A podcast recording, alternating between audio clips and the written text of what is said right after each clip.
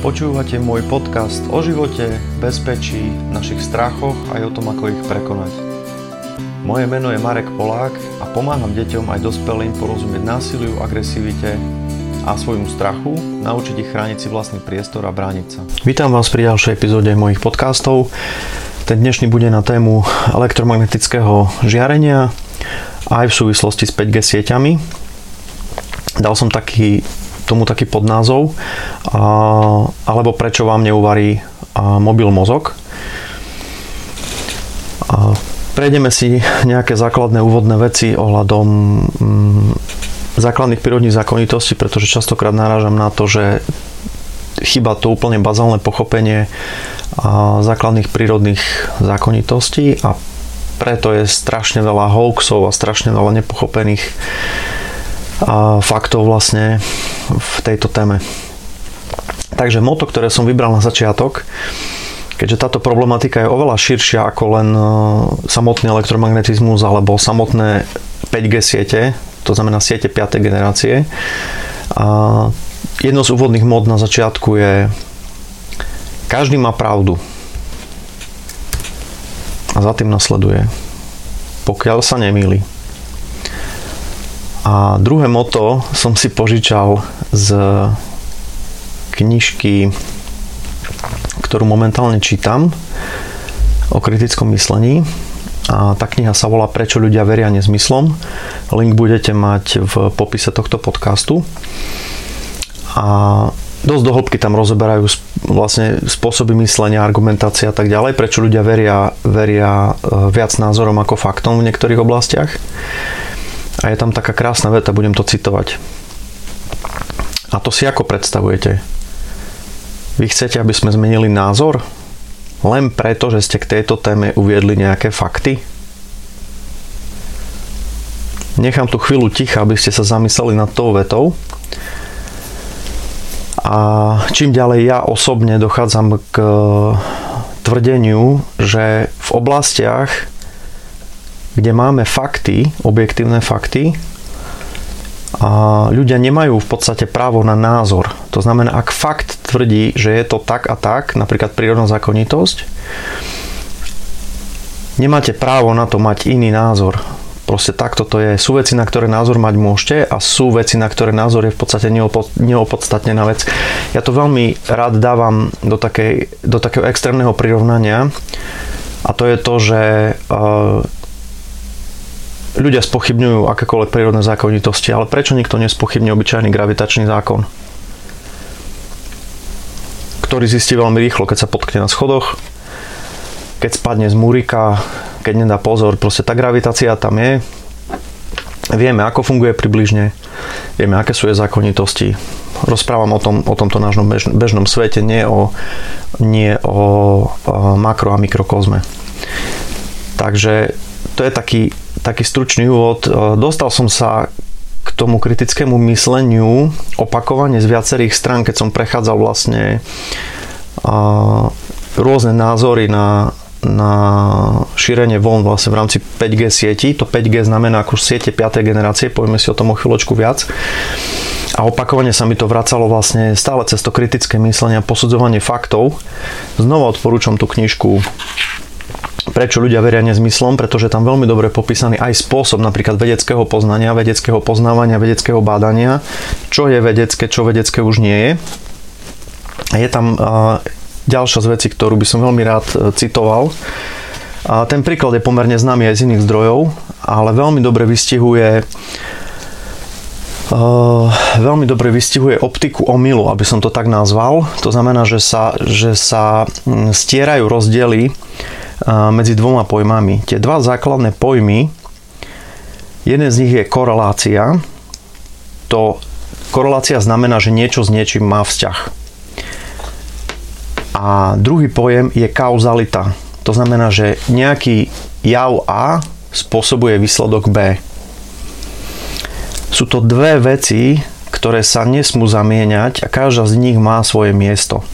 A ten nádherný príklad, ktorým sa toto zvykne zvykne demonstrovať, je to, že sa zobrazuje graf korelácie, to znamená závislosti vzťahu a medzi tým, v koľkých filmoch účinkoval Nicolas Cage a k tomu sa zobrazuje krivka, ja vám to skúsim nájsť a dať do popisu tohto podcastu, a k tomu sa zobrazuje krivka počtu utopených ľudí v Spojených štátoch v bazénoch. Tie dve krivky majú podstate totožnú dynamiku, to znamená majú skoro rovnaký tvar, ale obidve zobrazujú vlastne úplne iné, úplne iné dáta. Podľa tvaru tej krivky by ste si povedali, no je to, je to absurdný príklad, hej. Podľa tvaru tej krivky by ste si povedali, že to má priamu súvislosť, hej, že je tam aj kauzalita, to znamená, že nejakým spôsobom existuje to, že keď niekto videl film Nikolasa Cagea, tak sa následne utopil v bazene, alebo naopak, hej, čo už sa nedá, to sa nemôže sa utopiť a vidieť film, čiže pravdepodobne len tí, ktorí videli film Nikolasa Cagea, sa v tom bazéne utopili. Hej, nejakým spôsobom to, tá korelácia vo vás vzbudzuje uh, také vnútorné presvedčenie o tom, že je tam aj kauzalita. Tento absurdný príklad je zvolený práve preto, aby demonstroval to, že korelácia neznamená kauzalitu. Nevylučuje ju, ale nepotvrdzuje ju, čo je veľmi dôležité.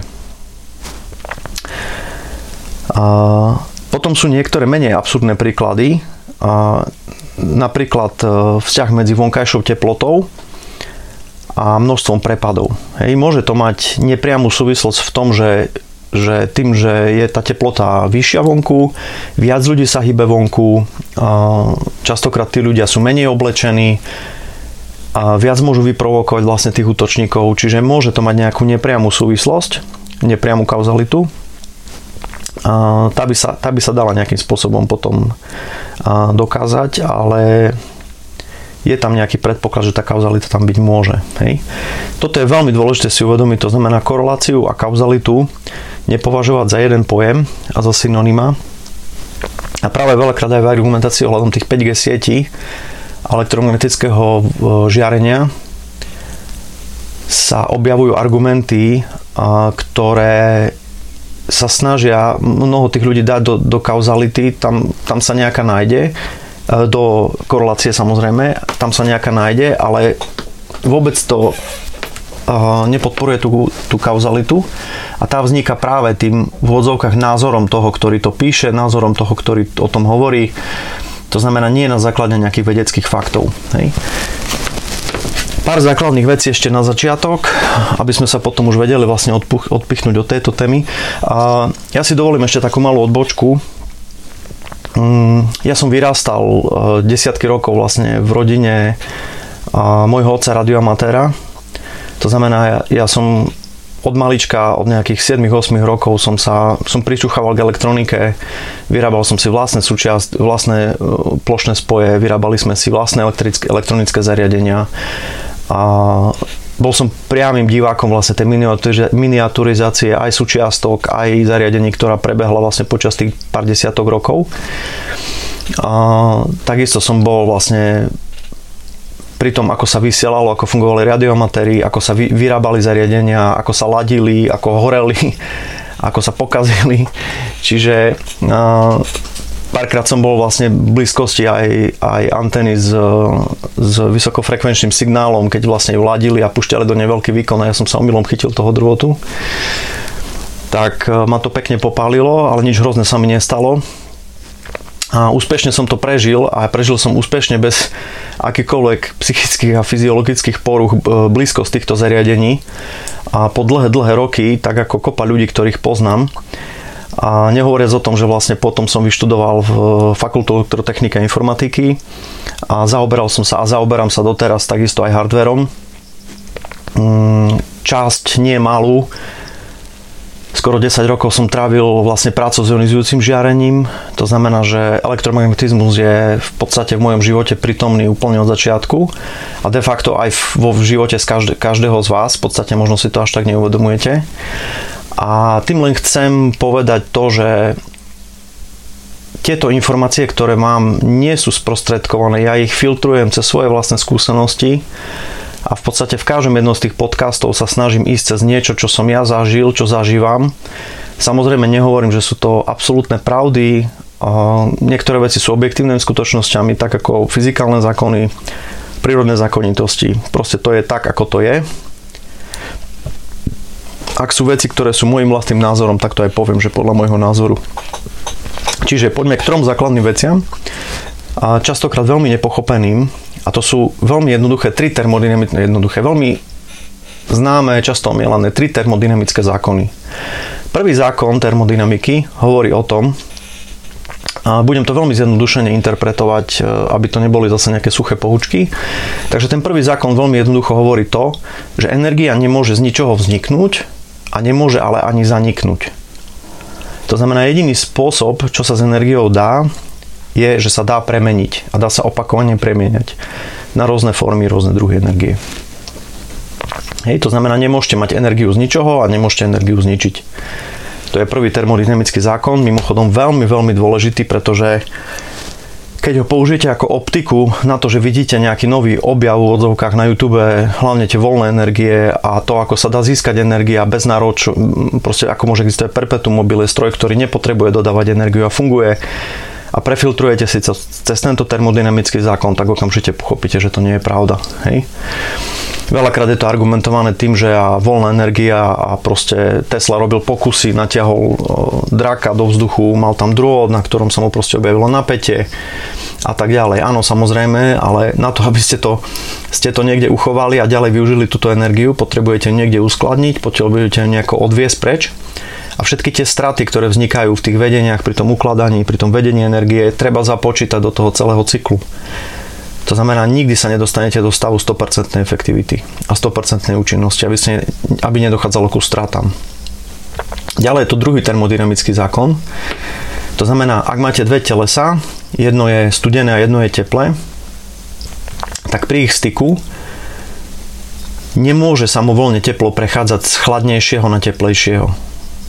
To znamená, nemôže teplo prechádzať z chladného na teple. Čiže nie je možné zostrojiť periodicky pracujúci tepelný stroj, v podstate perpetuum mobilné tepelné, a, ktoré by trvale vlastne vykonávalo prácu iba tým, že by ochladzovalo jedno teleso a k žiadnej ďalšej zmene v okolí by nedochádzalo. Treba si uvedomiť, že naše prostredie nie je izolované a veľakrát práve pre zjednodušenie fyzikálnych zákonov sa niektoré sústavy uvádzajú ako izolované, aby to bolo ľahšie pre vypočte, aby to bolo ľahšie pre predstavivosť. Ale žiadnych z týchto systémov, ktorý bežne používame, stretávame, nie je izolovaný. No a potom je to tretí termodynamický zákon. Ten hovorí o absolútnej nule. To je vlastne 0 stupňov Kelvinov. Ja osobne si pamätám, že na toto sme robili ešte na strednej škole.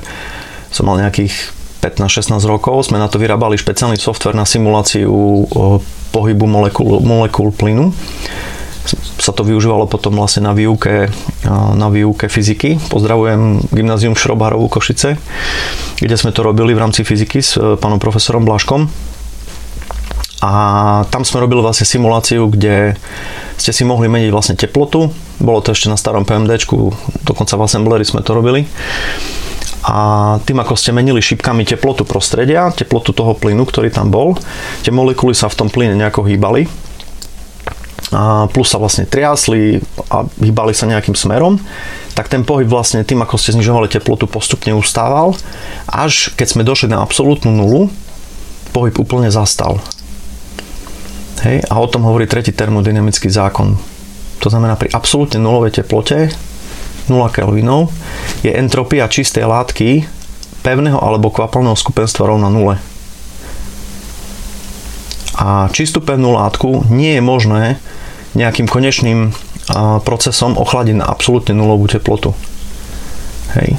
Čiže takisto to ustatie tých molekúl pohybu plyn, tých molekúl plynu a ustatie ich pohybu bolo vlastne spôsobené práve tou teplotou absolútnej nuly. Bola to samozrejme simulácia fyzikálneho zákonu, termodynamiky, ale je to takisto jeden z veľmi dôležitých zákonov. Čiže ak si zoberiete tieto tri zákonitosti a budete sa cez nich pozerať tak, ako to robíme my v sebaobrane, že využívame základné fyziologické a psychologické zákonitosti a dívame sa na konflikt, tak keď sa cez tieto tri termodynamické zákony aspoň cez nich budete dívať na akýkoľvek pokus, akúkoľvek, akýkoľvek článok alebo video o, o našom okolí, o prírode, o fyzikálnych dejoch, napríklad aj o tých 5G sieťach, tak e, dokážete vylúčiť pomerne veľké množstvo mm, nepravd, hej, alebo názorov, ktoré sú názormi, ale nie sú faktami. Takže stále tu rozprávam o tom elektromagnetickom žiarení alebo elektromagnetickom voľnení, takže čo to vlastne je? No elektromagnetické žiarenie si môžete predstaviť ako prenos e, nejakej energie v podobe elektromagnetického vlnenia. A to vlnenie si môžete predstaviť mm, napríklad mechanické vlnenie pozná každý z vás. Keby ste si priviazali jeden koniec špagátu na pevný stĺpik, ja neviem, na plot alebo na kľúčku, ten špagát natiahnete a urobíte s ním takú vlnu tak tá voľna prejde k tomu bodu, kde to máte priviazané a odtiaľ sa vráti naspäť. Hej, a niekde sa to zastaví. To je vlastne spôsob prenosu energie vlnením. Toto je mechanické vlnenie s tým špagátom a podobne funguje elektromagnetické vlnenie. Tou vlnou, ktorá tam vznikne, sa prenáša energia. Hej? A je to veľmi podobné ako vlnenie na vode, kde vlastne nedochádza k tomu, že sa ten bod, keď položíte na, treba označíte bod na, tej, na tom špagáte a urobíte tú vlnu oproti tej kľúčke alebo proti tomu stĺpiku a sa vám vráti naspäť, tak ten bod, ktorý tam máte označený na tom špagáte, zostane stále na tom istom mieste, ale zmení svoju výšku. To znamená, raz bude vyššie, raz bude nižšie, dokmita sa a zastaví sa niekde zase. Hej? To isté platí, keď necháte pingpongovú loptičku alebo plastovú fľašu, nedaj Bože, na, na vode a príde vlna, tak tá vlna ako taká, to znamená nie pohyb vody a prúdenie vody, ale vlna, tú fľašu bude len nadvihovať a nechá ju klesnúť zase. Hej? Čiže tá fľaša sa bude hýbať len na tej vlne a to je vlastne amplitúda. Volá sa to amplitúda to, koľko sa tá vlna zdvihne a to, koľko tá vlna spadne. A tým dochádza k takzvanému prenosu energie. Hej? Tak to funguje pri elektromagnetickom žiarení. A podľa podľa uh, teoretickej poučky a elektromagnetické vlnenie alebo elektromagnetická vlna je lokálne vzniknutá zmena elektromagnetického poľa, pri ktorom dochádza k priestorovej a časovej zmene vektora intenzity elektrického poľa. Vektor má smer a dĺžku, smer a veľkosť a súčasne vektora magnetickej indukcie. Hej, to je už pre tých, ktorí troš, trošku tomu viac rozumejú, nechcem ísť veľmi do hĺbky. A dal som si záväzok, že sa pokúsim tento podcast urobiť tak, aby mu rozumeli mm, nechcem povedať, že všetci, ale veľa ľudí. Uh, takže, čo spada pod elektromagnetické žiarenie? Je tam celé elektromagnetické spektrum od neviditeľného cez viditeľné a znova po od neviditeľného cez viditeľné až po neviditeľné znova. A spada tam napríklad, poznáte taký pojem gamma žiarenie, stretli ste sa v seriáli Černobyl, röntgenové žiarenie, stretli ste sa v nemocnici, ultrafialové žiarenie, stretli ste sa, keď vidíte vonku na slnko, alebo keď vidíte UV trubice nejaké. Potom je to viditeľné žiarenie, to je to, keď sa pozriete kdekoľvek a otvoríte oči, tak uvidíte uh, viditeľné spektrum elektromagnetické, to je vlastne to denné a bežné svetlo, ktoré naše oko dokáže vnímať. Aj keď šírka tohto, alebo množstvo z toho celého spektra je veľmi maličké, to znamená, to naše oko vníma strašne malú frakciu a viditeľného žiarenia respektíve to viditeľné žiarenie je strašne malá frakcia toho celej, tých všetkých vlnových dĺžok. Potom je to infračervené žiarenie, ktoré takisto vlastne nevidíme, tým to môžeme cítiť. A potom mikrovlnné žiarenie a, a radiové žiarenie. Líšia sa frekvenciami, líšia sa vlnovými dĺžkami, to už sú zase odbornejšie veci, čiže do toho, do toho teraz veľmi nepôjdem. A dám vám do popisku linku na taký pekný obrázok, kde môžete vidieť vlastne celé to spektrum celé to spektrum vlnových dĺžok a frekvencií. A je to tam pekne porovnané aj čo sa týka nejakého prirovnania ku nejakým dĺžkám, vzdialenostiam a veľkostiam. Čiže Kľudne nájdete si to aj na, aj na Wikipedii, ten obrázok. Je celkom dobre spracovaný. Takže čo sa týka veľmi dlhých vln, tam začíname úplne na tej ľavej strane, to znamená najnižšia frekvencia, naozaj veľmi, veľmi dlhé vlny, kde môžu mať radovo až kilometre. A potom to postupne vlastne prechádza cez eh, mikrovlny, potom infračervené, viditeľné spektrum, ultrafialové, rengenové a gamma. Hej, tá gamma má najvyššiu frekvenciu, tie klasické rádiové vlny, ktoré poznáte z rozhlasu z televízie, tie väčšinou majú, tie klasické analogové, ktoré boli, a tie mali vlastne tú vlnu najväčšiu. A spolu s tým stúpa vlastne aj frekvencia, to znamená, to gamma žiarenie, naozaj sa bavíme o frekvenciách 10 na 20 a viac hercov. Je to veľmi dôležité, pretože tam existuje vzťah medzi vlnovou dĺžkou energiou, zase tým vám nebudem vás tým veľmi zaťažovať. A čo sa týka tých 5G sietí, tak pre nich je povolené pásmo okolo 3,4 až 3, no, okolo presne 3,4 až 3,8 GHz. A to je vlastne to hlavné pásmo, ktorom bude vysielať väčšina tých základňových staníc 5G a aby pokryla vlastne všetky tie husto obývané oblasti. Zároveň sa tam má využívať pásmo 700 MHz a malo by byť postupne uvoľňované. V tom pásme 700 MHz dneska môžete sledovať DVB-T, to znamená digitálnu televíziu, čiže ak máte televíziu, máte k tomu DVB-T tuner, alebo máte priamo zabudovaný vnútri, máte k tomu antenku, tak sledujete nejaké terestriálne vysielanie. A treba si uvedomiť, že napríklad v súčasnosti, keď máte doma akýkoľvek Wi-Fi router, ktorý štandardne funguje buď 2,5 GHz, alebo teda 2,4 GHz, alebo 5 GHz, tak už vlastne v rámci týchto pásiem alebo okolo nich sa už v podstate hýbu zariadenia, ktoré máte doma, doma v byte. Takisto, ak máte napríklad mikrovlnku, tá pracuje približne v pásme 2,4 GB, ale čo sa týka vysielacieho výkonu, tak napríklad Wi-Fi router, alebo ak máte bezdrotové pripojenie internetu cez VLAN, nejaké FV alebo niečo podobné, tak ten vysielací výkon pri Wi-Fi a pri tých VLAN zariadeniach je až 10 000 krát nižší ako je výkon mikrovlniek. A Veľmi dôležité je si uvedomiť zase zákon zachovania energie. To znamená, ak chcete napájať niečo, čo má mať veľký vysielací výkon, potrebujete k tomu veľmi veľký zdroj alebo veľký zdroj a potrebujete, to znamená aj fyzicky veľký zatiaľ, ale potrebujete k tomu aj dostatočný, dostatočné množstvo energie, ktorým to budete zasobovať. Hej, štandardne to robíte z elektrickej siete. A keď si to tak zoberiete a porovnávate si, zoberiete si do ruky svoj mobil, ktorý máte a zoberiete si mikrovlnku. Čo bude prvé, čo vás upúta? Veľkosť. Prvá bude veľkosť.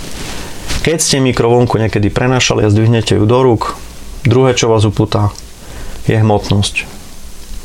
To znamená na to, aby tá mikrovlnka mohla mať naozaj ten výkon tých 1500, 1800 až 2000 W, to znamená 2 kW, potrebuje dostatočne, my sme to volali dostatočne tvrdý zdroj, ale potrebuje dostatočne silný zdroj na to, aby dokázala previesť to množstvo energie do toho vysielacieho výkonu, ktorý vám zohreje jedlo. Keď si zoberiete mobil, je malý a ľahký a obsahuje baterku, ktorej skratové prúdy, to znamená, keby ste tú baterku vybrali, aby skratovali, čo ste videli videa na YouTube, tak skratový prúd dostanete radovo v desiatkách, stovkách ampérov.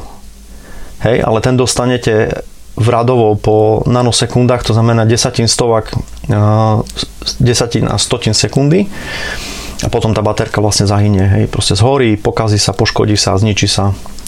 A neskúšajte to, je to nebezpečné, tá baterka naozaj môže explodovať, keďže sú to obrovské skratové prúdy a prebehne tam vlastne fyzikálno-chemická reakcia a, a môže vlastne dojsť k explózii alebo k požiaru.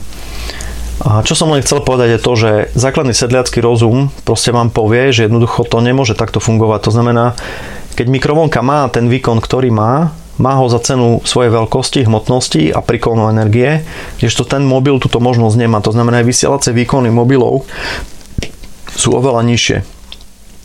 Ďalšia vec je, a, a platí to vlastne pre akékoľvek, akékoľvek silové polia vo fyzike, aj vrátane elektromagnetického žiarenia, a platí pravidlo tzv. Mm, platí pravidlo to, že hodnota elektromagnetického žiarenia alebo intenzita klesa s druhou mocninou vzdialenosti. Hej. Volá sa to inverse square law, v angličtine a je to to, že keď ste vo vzdialenosti metra, tak je polovičná, keď ste vo vzdialenosti, to znamená si predstavíte 2 štvorce, hej, 2x2, keď ste vo vzdialenosti 2 metrov, tak si predstavíte 4 štvorce a tak ďalej. Čiže z, negatívne so štvorcom vzdialenosti klesá vlastne intenzita elektromagnetického poľa.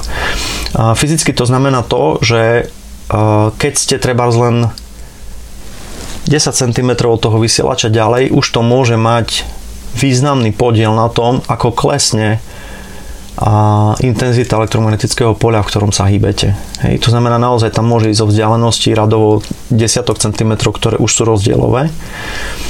A dá sa to vypočítať potom pre konkrétny vysielač alebo pre konkrétny výkon, pre konkrétnu intenzitu elektromagnetického poľa. To isté platí pre ionizujúce žiarenie. A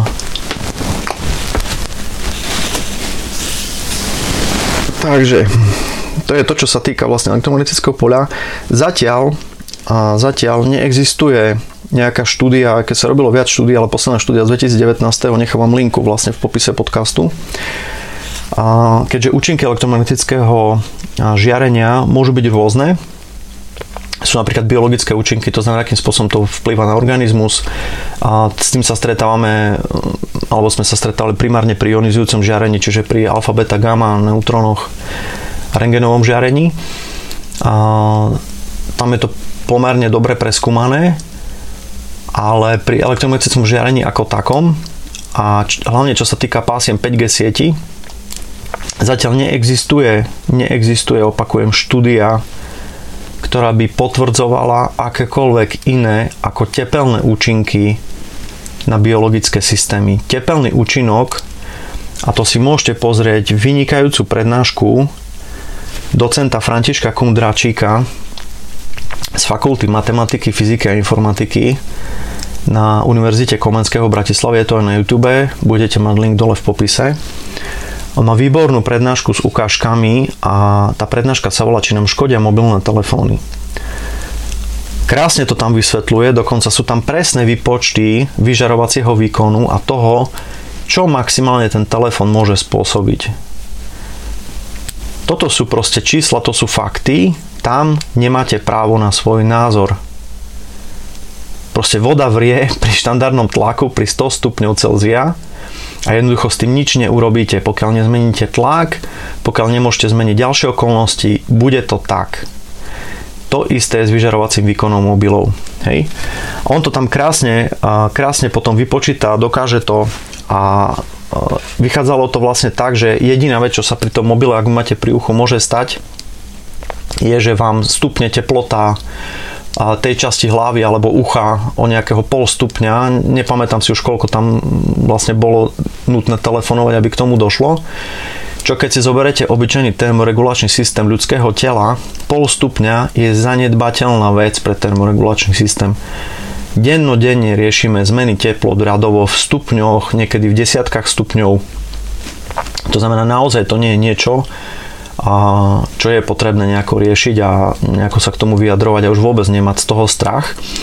A čo je mimochodom jedna z najsilnejších tém vôbec, čo ja vnímam vlastne okolo 5G sieti, je znova strach, o ktorom som ja rozprával v svojom podcaste číslo 4 v súvislosti s koronavírom, pretože je v tomto veľmi veľa emócií a veľa nepočutých faktov. A Môžeme si urobiť potom ďalší podcast ohľadom napríklad GSM anten, ktoré sú, alebo BTS, to sú translačné stanice, ktoré máte treba z niektorých na domoch.